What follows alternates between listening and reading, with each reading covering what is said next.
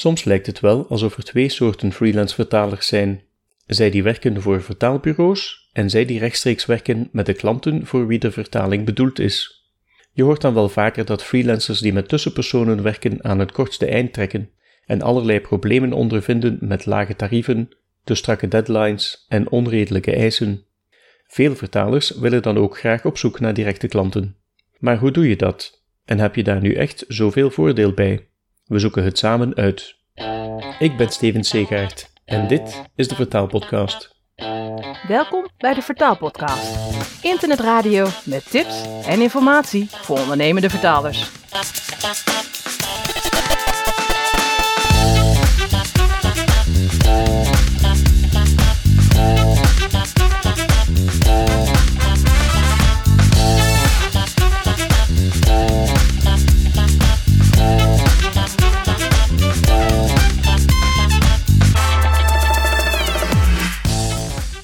Werken met directe klanten lijkt soms wel zo'n beetje de heilige graal te zijn van het vertaalvak. Als je voor een klant werkt zonder tussenpersoon, ben je meer betrokken bij wat die klant doet, heb je meer inspraak en verdien je ook meer. Of tenminste, zo wordt het ook vaak voorgesteld. Ik heb vandaag een gast die weet hoe het nu echt zit. Herman Boel, welkom bij de Vertaalpodcast. Dag Steven. Ik wil met jou op zoek naar het verschil tussen werken voor kantoren en werken voor directe klanten. Hoe je dat dan aan kunt pakken en of zeg maar eh, het sop de kool waard is. Eh, maar kun je eerst even iets over jezelf vertellen? Ik ben Herman Boel, ik woon in Ehrenbodegem in Vlaanderen en ik ben nu een goede acht jaar zelfstandig vertaler. Maar daarvoor ben ik 15 jaar lang project manager geweest in een aantal Belgische vertaalbureaus. Dus ik uh, weet hoe vertaalbureaus werken, hoe project managers of sommige project managers werken. Maar ik heb toen de overstap gewaagd omdat ik echt wel wou doen wat mijn hart me ingaf en dat was vertalen. Mm Dus vandaar dat ik acht jaar geleden de overstap uh, heb gedaan. We kennen je ook als spreker op internationale en nationale conferenties. Waar praat je dan zoal over? Vroeger praatte ik eigenlijk over het projectmanagerschap, omdat heel veel mensen een bepaald beeld hebben van wat de, of wie de projectmanager is, maar dat beeld eigenlijk vaak niet overeenstemt met de werkelijkheid. En door meer inzicht te hebben in hoe een projectmanager werkt en wie een projectmanager is en wat hij allemaal moet doen, Mhm. kun je ook beter om met de, wat je soms als frivoliteiten van het vertaalbureau kunt noemen. Maar dan ben ik overgeschakeld omdat ik ook steeds meer voor directe klanten begon te werken en mij echt daarop begon te richten. Ben ik gaan beginnen spreken over het ondernemerschap, hoe je echt als ondernemer moet gedragen, wat daar allemaal komt bij kijken enzovoort. Wat zijn dat nu eigenlijk, directe klanten? En waarin verschilt dat dan van een bureau? Wel, directe klanten zijn eigenlijk alle bedrijven, ondernemingen, maar ook particulieren die geen vertaalbureaus zijn. Het betekent niet automatisch dat er geen tussenpersoon kan zijn. Dat kan bijvoorbeeld wel, bijvoorbeeld een communicatie- of reclamebureau, een advocatenkantoor, die bepaalde vertalingen of teksten nodig hebben voor hun klanten. Dus het is Mhm. niet noodzakelijk zo dat er absoluut geen tussenpersoon is, maar als vertaler werk je uiteraard liefst wel met de directe eindklant. Ja. Het verschil tegenover een bureau is, is bijzonder groot. Bij een bureau ben je eigenlijk maar een nummer. Je bent een van de vele leveranciers, makkelijk inwisselbaar. Toch bij de meeste bureaus. Het gebeurt al eens dat je bij een bureau een bepaalde hogere status krijgt, dat je de eerste bent die wordt aangesproken, maar dat gebeurt niet zoveel. Mhm. Bij een directe klant ben jij de expert. Jij bent degene op wie een beroep wordt gedaan als ze vragen hebben, problemen hebben, wat dan ook. Je wordt meer op gelijke voet behandeld. Je werkt niet voor een directe klant, je werkt met een directe klant. Iets wat je eigenlijk ook met vertaalbureaus zou moeten proberen. Mhm. Nu, het feit dat jij de expert bent, betekent dat er uiteraard een hoop meer verantwoordelijkheid op jouw schouders rust. Het is jouw taak om, om de klant zo goed mogelijk te helpen. En dan moet je ook soms proactief zijn. Je moet echt goed kijken, wat wil die klant, wat heeft hij nodig, hoe kan ik hem het beste helpen, wat kan ik daarbij doen. En om dat optimaal te kunnen doen, moet je natuurlijk in jezelf en in je bedrijf ook investeren. Mhm. Mhm. Uh, want ja, je moet, je moet steeds beter worden. Dat is toch de betrachting van elke zelfstandige. Ja. Maar dat betekent ook, als het fout loopt, ja, dan moet jij het oplossen en ben jij wel verantwoordelijk. Je kan het niet op het vertaalbureau gaan afschuiven dat het maar moet gaan oplossen. En die verantwoordelijkheid moet je dus zowel inhoudelijk als financieel uh, zelf nemen. Je mag Mhm. die niet, wat heel wat slechte bureaus doen, je mag die niet zomaar afschuiven op je leveranciers. Een directe klant betekent meer verantwoordelijkheid. We kunnen allemaal wel bedenken dat we dan voor vertaling, revisie, kwaliteitscontrole en dergelijke meer moeten zorgen. Maar wat nog meer? Wel, waar je eigenlijk moet voor zorgen, is wat ze in hippe marketingtermen personal branding noemen. Je, je levert mhm. dus niet een product aan een eindklant, je levert een dienst. Dat wil zeggen dat je die klant eigenlijk, niet alleen die klant, ook je leveranciers trouwens, dat je die moet behandelen zoals je zelf zou willen worden behandeld en het liefst nog beter dan dat. Ja. Je moet eigenlijk een, een topervaring leveren aan jouw klant, om het met uh, hele hoge woorden te zeggen. En dat heeft dan als voordeel dat dat ook voor de nodige mond-tot-mond reclame leidt. Mhm. Dus hoe beter je je klant bedient, hoe meer voordeel dat je eruit haalt op langere termijn. Hoe bepaal je daar dan een tarief voor? Want bij bureaus is het meestal gewoon vertalen en klaar. En hier moeten we natuurlijk wel met een heel pak meer dingen rekening houden. Ja, dat is een, een beetje een delicaat onderwerp voor vele mensen. Nu, je hebt vertaling, je hebt revisie, je hebt je project management en je hebt een marge uiteraard. Mhm. Die marge moet je nemen. Je hebt nu eenmaal als zelfstandige het recht om geld te verdienen. En dan zit je snel aan een basistarief van toch makkelijk 17, 18 cent per woord. Of veel meer. Mhm. Dat kan ook voor minder, met meer marge zelfs, maar dan moet je hele goedkope vertalers gaan inschakelen, zoals wel wat bureaus doen, maar dan moet je helemaal in op je kwaliteit. En ik ga er natuurlijk vanuit dat je kwaliteit wil leveren. Want wie bijvoorbeeld voor 12 cent of erger nog hetzelfde tarief hanteert als, als hij voor uh, vertaalbureaus hanteert, mhm. ja, die schiet gewoon in zijn eigen voet en ook in dat van zijn collega's. Is dat al niet een beetje laag? Vertaling plus revisie? Ha, als je natuurlijk naar meer juridische, medische teksten gaat, dan loopt dat, kan dat al snel oplopen tot 22, 25 cent. Ja. En voor bepaalde talen uiteraard nog meer. Ik, ik heb het echt wel over een basis, uh, als een basiscijfer. Mm is het eigenlijk wel doenbaar voor directe klanten te werken als je alleen werkt? Of moet je bereid zijn opdrachten te gaan uitbesteden en dus als een ja, mini-vertaalbureau aan de slag te gaan? Wel, ik ga ervan uit dat je een professional bent die dus alleen maar in zijn moedertaal vertaalt. Mhm. En dat je niet de illusie of pretentie hebt dat je ook in andere talen kunt vertalen. En dan is het niet eenvoudig, omdat nu eenmaal de meeste eindklanten meer dan één taal wensen. Vaak toch. Het gebeurt wel eens dat ze alleen Nederlands nodig hebben, maar heel vaak hebben ze toch ook Frans, Engels, Duits, Spaans, weet ik veel wat nodig. En dan willen ze uiteraard niet met zoveel verschillende contactpersonen werken. Dus een mini-vertaalbureau is, met uitbesteden natuurlijk, is dan vaak eigenlijk de enige uitkomst. Zit daar dan meteen ook je grootste bedrijfsrisico in? Je hebt uiteraard wel risico's. Je hebt enerzijds het financiële risico, hoewel ik uit mijn ervaring moet zeggen dat de meeste directe klanten veel beter en sneller betalen dan bureaus. Mhm. Dus op dat vlak heb ik, werk ik veel liever met directe klanten. Um, je moet natuurlijk je eigen leveranciers kunnen betalen. En je moet die, wat je niet moet doen, wat, wat sommige mini-vertaalbureaus zal ik het dan noemen, wel doen, is ze wachten tot de eindklant heeft betaald vooraleer ze hun leverancier betalen. Mhm. Dat vind ik zelf not done. Je moet maar als ondernemer ervoor zorgen dat je voldoende cashflow hebt, dat je je mensen kunt betalen op tijd.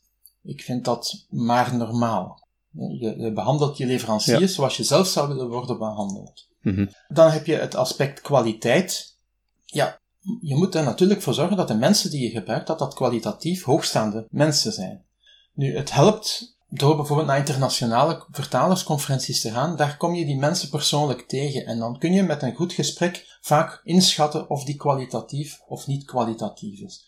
Dat Mhm. is uiteraard maar een inschatting, maar daarom werk je dan ook met een revisor. De kans dat twee mensen tegelijkertijd slecht zijn, twee mensen die goed betaald worden trouwens, je moet je Mhm. leveranciers goed betalen, die kans is toch al een pak kleiner. Bovendien, vertaalbureaus die reviseren vaak helemaal niet. Er zijn er die Ja. het wel doen, maar de vier bureaus waar ik in gewerkt heb, de vier Belgische bureaus, daar deed geen van de vier een normale revisie. Een revisie zoals dat hoort. Mhm. Dus als je dat wel, als je daar wel voor zorgt, heb je op dat punt alvast al een streepje voor. Je kunt eigenlijk voor twee soorten bedrijven werken. Je kunt werken voor bedrijven die, wat ik noem, de onderkant van de markt bezetten. Dat zijn bedrijven die gewoon een vertaling willen, maar die niet zo bekommerd zijn om de kwaliteit. Mhm. Nu daar, de koek is heel groot, het aantal bedrijven die dat wil is heel groot, maar de concurrentie is ook moordend. Dat zie je onder andere doordat steeds meer vertaalbureaus toch hun marge en hun omzet en winst proberen te behouden door machinevertaling te gebruiken. Mhm. Want dat levert heel veel geld op. En dus het tarief is in dat geval vrij laag. Dan kun je even goed voor vertaalbureaus blijven werken. Ja. Maar dan heb je ook bedrijven die dan, wat ik noem, aan de bovenkant van de markt zitten. En dat zijn bedrijven die zeggen van, kijk, een vertaling moet kwalitatief goed zijn, want die kwaliteit straalt af op ons imago en onze reputatie. Mhm. Dat zijn de klanten die je wil. Dat zijn de klanten die bereid zijn om een eerlijke en goede prijs te betalen voor het werk dat je levert. Ja. Maar dan moet je natuurlijk ook uitstekend eh, kwaliteit leveren. Dus Mhm. daar moet je dan wel eh, erg op letten. Goed, maar ook op die markt heb je natuurlijk prijsconcurrentie. Nee, bijna niet. Mhm. Omdat daar niet naar prijs wordt gekeken, daar wordt naar kwaliteit en service gekeken. Ja. Als ik uitstekende kwaliteit lever en een uitstekende dienst, hè, die klant wordt door mij perfect behandeld, dan mag jij nog 20% korting aanbieden aan die klant, die zal niet overschakelen. Want dan loopt hij het risico dat die kwaliteit en mogelijk ook de dienstverlening minder goed zal zijn. Ja. Dus die, als die klant echt kwaliteit wilt, gaat hij niet over prijs beginnen vallen. Dus die prijsconcurrentie speelt veel minder. Maar dan nog, en dan vooral als je zoveel meer moeite moet doen om directe klanten te vinden en te houden, is dat nu eigenlijk wel de moeite waard? Of met andere woorden, verdien je alles bij elkaar genomen nu echt meer aan werken met directe klanten dan aan werken met vertaalbureaus? Je verdient een pak meer, zonder dat je langer hoeft te werken. Je werkt niet langer, je werkt anders. Mhm. Ik ga dat even duiden. Als je bijvoorbeeld alleen voor bureaus werkt, dan is 95% van de tijd die je besteedt aan werken, is vertalen. Ik, ik laat even het administratieve buiten beschouwen. En dan doe je misschien nog 5%, besteed je misschien aan een eigen website of wat online posts, en dat is het. Mhm. Als je met directe klanten werkt, dan kan dat best helemaal anders zijn. Dan kan dat zakken naar dat je nog 70% van de tijd vertaalt. En dat je dan 30% van de tijd bezig bent met netwerken, marketing, project management enzovoort. Dus je werkt niet langer, je werkt anders, maar het verdient wel veel beter. Maar dan moet je noodzakelijk wel gaan uitbesteden. Dat hoort er dan wel bij, ja.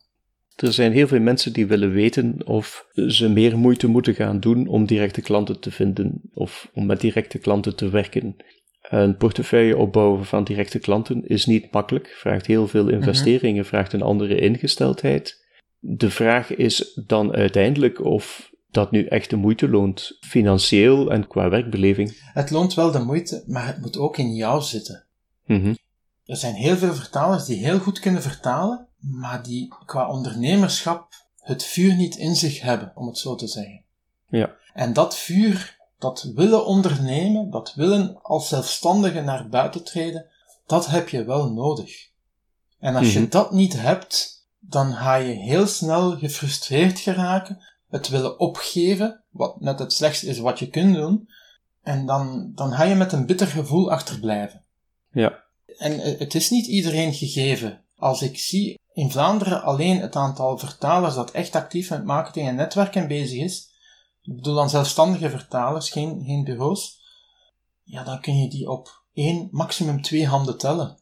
Mhm. Dus die koek is minder groot dan de onderkant van de eh, markt, Ja. maar er zijn ook een pak minder mensen die ervan eten. Mhm. Dat is dus nog altijd voldoende voor iedereen. Nu, of we nu voor bureaus of voor directe klanten willen werken, eh, we moeten natuurlijk gewoon op zoek naar klanten. Die komen niet vanzelf.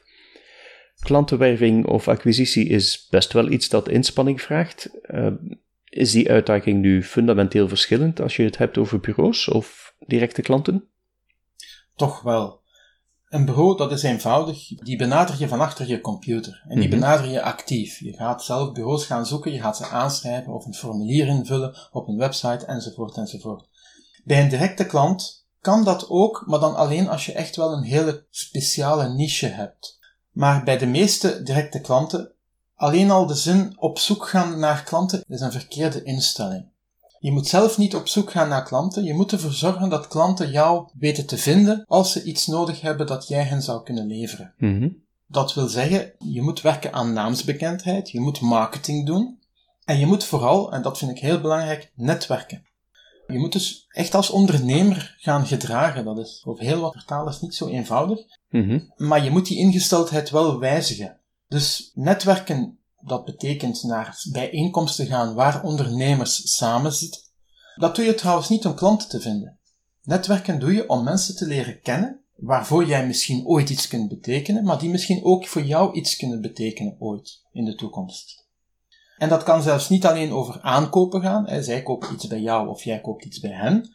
Dat kan ook verwijzen zijn. Zij verwijzen iemand anders naar jou, want zij weten van jij bent de gedreven, kwaliteitsvolle vertaler. Die andere persoon die iemand zoekt, die kan jou misschien gebruiken. Maar ook omgekeerd, hè, de, de, het is altijd een wisselwerking, het gaat altijd in twee richtingen. Mhm.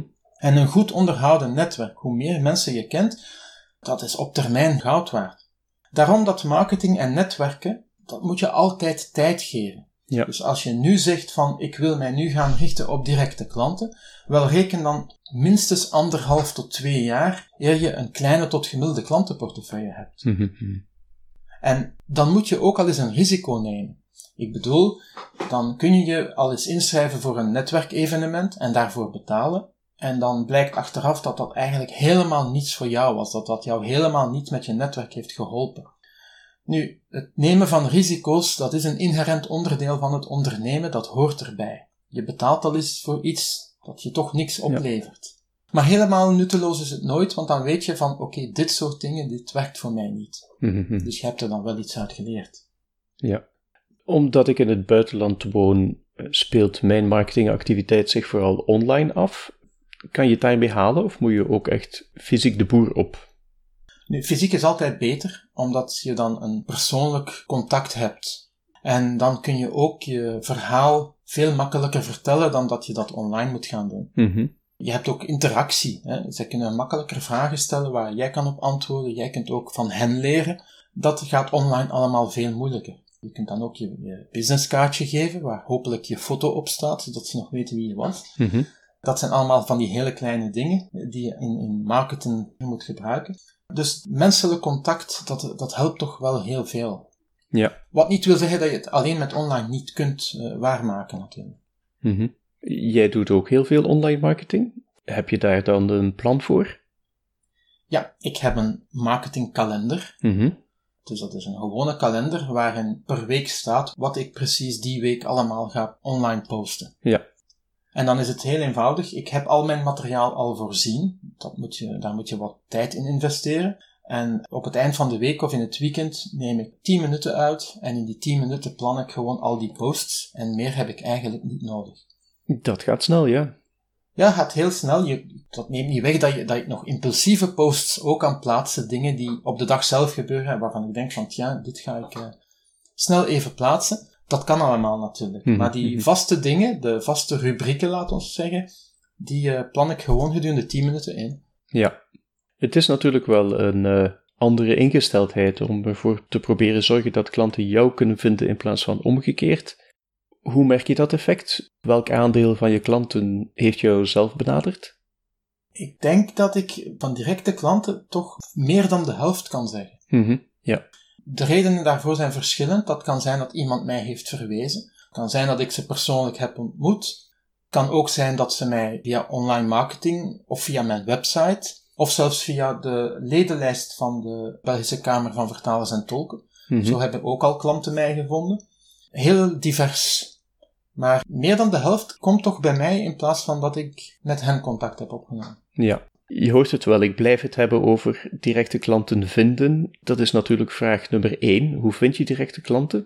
Maar ik begrijp van jou dat dat eigenlijk de verkeerde vraag is. Ja, het gaat niet om dat jij klanten vindt. Het gaat erom dat klanten jou vinden. Mhm. En daar moet je dan aan werken. Daar moet je tijd en moeite in investeren. En dan heeft het met naamsbekendheid te maken. Ja. En hoe kunnen mensen jou kennen? Doordat je met mensen gaat praten. Je hebt vertalers waarvan de, de ooms en tantes, om maar iets te zeggen, niet eens weten wat ze doen. Mhm, mhm. Als je als zelfstandig vertaler begint en je wilt voor directe klanten werken, het eerste waar je moet voor zorgen is dat letterlijk iedereen in jouw omgeving weet wie jij bent en wat je doet. Ja. Wie jij bent, dat weten ze wel, maar dat je echt dit en dit en deze dienst levert. Aan marketing doen betekent niet dat je alleen maar netwerking doet, dat je online van alles post. Het zit in hele kleine dingen en je bent er eigenlijk voortdurend mee bezig. Je moet overal mogelijkheden zien. Mhm. Dat moet een reflex zijn die je jezelf aankweekt. Zo zat ik in het vliegtuig toen ik terugkwam van een internationale vertalersconferentie naast een heer, een Vlaming. En in plaats van mij te verdiepen in wat leesvoer of naar muziek te luisteren, begon ik met die mens te praten. Bleek dat hij toerist was, die was daar op bezoek gegaan naar die bepaalde stad. En ik luisterde naar alles wat hij te vertellen had. En uiteraard uit beleefdheid vraagt hij dan wat ik deed. Mhm. En ik legde uit van, ik eh, lever die dienst aan bedrijven en ik doe dat zo en zo. Die mens vond dat heel interessant, heeft ook mijn kaartje gekregen. En daar groeit misschien ooit wel eens iets uit. Ja. Dat hoeft niet, maar op zijn minst heb je een gesprek gehad dat aangenaam is dan gewoon iets zitten te lezen. Mhm. Dus je moet er altijd het voordeel in zien. Dat betekent niet dat waar je ook komt, dat je meteen moet gefocust zijn op en nu ga ik hier eens mezelf bekendmaken. Nee, je moet er de goede gelegenheid voor afwachten en dan uiteraard erop inspringen. Ja. Jij werkt naast voor directe klanten ook nog wel voor vertaalbureaus. Dat klopt. Eh, bestaat daar een balans in? Ja, laten we zeggen dat van mijn omzet ongeveer een, een goede 30% nog van bureaus komt. Mhm. Dat zijn bureaus waar ik al heel lang voor werk, waar ik heel interessant werk van krijg, dat goed betaald is. En vaak gaat dat om kleine bureaus waarmee je een echte band kunt ontwikkelen. Mhm. En dat is wel best leuk. Dus je hoeft niet bureaus doffies af te schrijven. Ja. Er zijn inderdaad wel bureaus die de moeite waard lonen om ervoor te werken. Ja. Het is dus ook in je marketing niet of-of. Die behandel ik niet in mijn marketing. Af en toe komt er wel eens een nieuw bureau aan mijn deur kloppen. Mhm. En dan zeg ik gewoon van, oké, dit is mijn prijs en dit zijn mijn talen. En dan is het aan hen om erop in te gaan of niet. Gaan ze er niet op in? Geen probleem. Gaan ze erop in? Des te beter. Mhm. Maar je gaat er niet naar op zoek. Ik ga er niet naar op zoek. Ja. Want alle moeite die ik daarin steek, doet afbreuk aan mijn moeite om directe klanten te vinden. Ja. En directe klanten zijn veel lucratiever, dus waarom zou ik die moeite er nog in steken? Mhm. Ook veel leuker om voor te werken? Ja en nee, dat hangt ervan af. Het is eigenlijk helemaal anders werken voor bureaus dan voor directe klanten. Voor bureaus doe je gewoon de vertaling en, en dat is het en je levert. Mhm. Meer komt er niet bij kijken. Bij directe klanten moet je echt alles van begin tot eind goed orchestreren. En je moet uiteraard ook verstand hebben van wat je doet. Een klant, als je die iets uitlegt, hoort onmiddellijk of jij weet waarover je spreekt of dat je hen eigenlijk gewoon blaasjes aan het wijsmaken bent. Mhm. En om te kunnen weten waarover dat je spreekt, moet je niet alleen je vak goed kennen, je moet ook je vakmiddelen heel goed kennen. Hoe beter jij jouw software kent, hoe beter je software in het algemeen kent, hoe beter je weet hoe bepaalde dingen in elkaar zitten, bestandsindelingen enzovoort, Mhm. hoe een betere dienst je aan je klant kunt leveren. Beter die dienst aan je klant, hoe sneller hij je ook zal aanraden bij andere mogelijke klanten. Mhm. Want wat ik vaak op fora lees, is dat mensen bepaalde software wensen, maar het mag niets kosten. Of toch niet veel. Mhm. En dat is een verkeerde ingesteldheid. Want als jij alleen maar met gratis producten wil werken, hoe kun je dan verwachten dat een klant jou goed betaalt? Mhm. Voor iets hoort iets, je kunt niet iets krijgen zonder er iets in te steken. Dus als jij jouw klant een hele goede dienst wil bewijzen, dan moet je met uitstekende middelen werken en moet je die uitstekende middelen ook betalen. En die uitstekende middelen kosten vaak, niet altijd, maar kosten vaak ook wel wat geld. Mhm. Dat investeren in die middelen is eigenlijk ook een investering in jezelf. Ja. En die middelen, dat is niet alleen maar software, dat is niet alleen alles waar je mee werkt, dat is ook jouw eigen persoon. Je moet Mhm. ook in jezelf investeren. Ik heb het mij voorgenomen, en tot nu toe is dat altijd gelukt, om elk jaar minstens één cursus te volgen. Liefst niet online, maar echt ergens naar een cursus lokaal gaan, om iets zelf aan te leren. Iets dat mij kan helpen bij ofwel mijn diensten aan mijn klanten, maar ook aan mijn marketing enzovoort. Zo heb ik bijvoorbeeld dit jaar, begin dit jaar, een cursus gevolgd hoe ik professionele films kan maken met een smartphone. Mhm. En dan heb ik gemerkt van, oké, je hebt uiteraard een goede smartphone nodig, maar je hebt daar ook bepaalde andere middelen voor nodig. Een goed statief, goede microfoon enzovoort. Daar investeer je dan in. En dat levert dan betere marketing. En betere marketing betekent dan op termijn ook betere resultaten. Mhm. Mhm. Dus je moet eigenlijk voortdurend blijven investeren in jezelf. Dat is trouwens ook ondernemen. Hè? Dat is het ondernemerschap. Dat is niet iedereen gegeven, maar het is wel heel belangrijk. Als je niet bereid bent om er tijd, geld en moeite in te steken, ja, begin er dan niet aan. Dat is duidelijk. Als je de luisteraars nog één belangrijk punt zou kunnen meegeven, wat zou dat dan zijn? Ik heb daar straks bij het spreken over directe klanten voortdurend het woord ondernemen en ondernemerschap in de mond genomen. Nu, de kern van ondernemen is dat het eigenlijk het planten is van zaadjes. Dat doe je overal en wanneer je maar kunt. De meeste komen na lange tijd uit. Een enkel kan al eens heel snel uitkomen. Mhm. En andere komen dan helemaal nooit uit en dat is normaal. En dat moet je onthouden dat dat normaal is. Dat niet alles lukt. Dat er ook dingen mislukken. Maar hoe meer zaadjes je plant, hoe meer kans je uiteraard hebt, hoe meer er kunnen uitkomen. En dat is iets waar je voortdurend rekening moet mee houden. Dat je dus altijd op termijn aan het werken bent, Mhm. nooit op korte termijn. Wat die termijn betreft, is er trouwens een heel belangrijk gegeven, namelijk in het ondernemerschap en het ondernemen zijn er vijf D's. Je begint met dromen, hè, je droomt over wat je zou willen worden, waar je naartoe wil, waar je over vijf jaar wil staan. De tweede D is denken. Je begint over na te denken. Wat betekent dat dan voor mij? Wat houdt dat allemaal in? De derde D is durven. Dat is de beslissing nemen van goed, ik ga de stap zetten, ik word ondernemer, ik ga mij als ondernemer gedragen, ik ga de activiteiten van een ondernemer uitvoeren. Dan heb je de vierde D, dat is doen. Je doet het dan ook effectief. Je beslist er niet alleen toe, maar je doet het ook. Je gaat dus echt aan marketing doen, netwerken, die zaadjes planten enzovoort. En dan de vijfde D, en dat is heel belangrijk, dat is de D van doorzetten. Mhm. Want als je met marketing begint en met netwerken, dan merk je vaak na drie tot zes maanden van, ik heb hier nog geen enkel resultaat. Ja. En dan zijn er mensen die beslissen van, ja, ik stop er dan maar mee, want ik haal toch geen resultaat. Maar dat is net de foute beslissing. Je moet verder doen, je moet doorzetten. Je kunt wel je activiteiten wat tweaken, hè, wat, wijzigen, maar je moet gewoon doorzetten. Als je na twee jaar nog geen resultaat hebt, dan kun je inderdaad beslissen dat je helemaal fout bezig bent, of Mhm. dat het misschien toch niets voor jou is, maar niet na drie of zes maanden.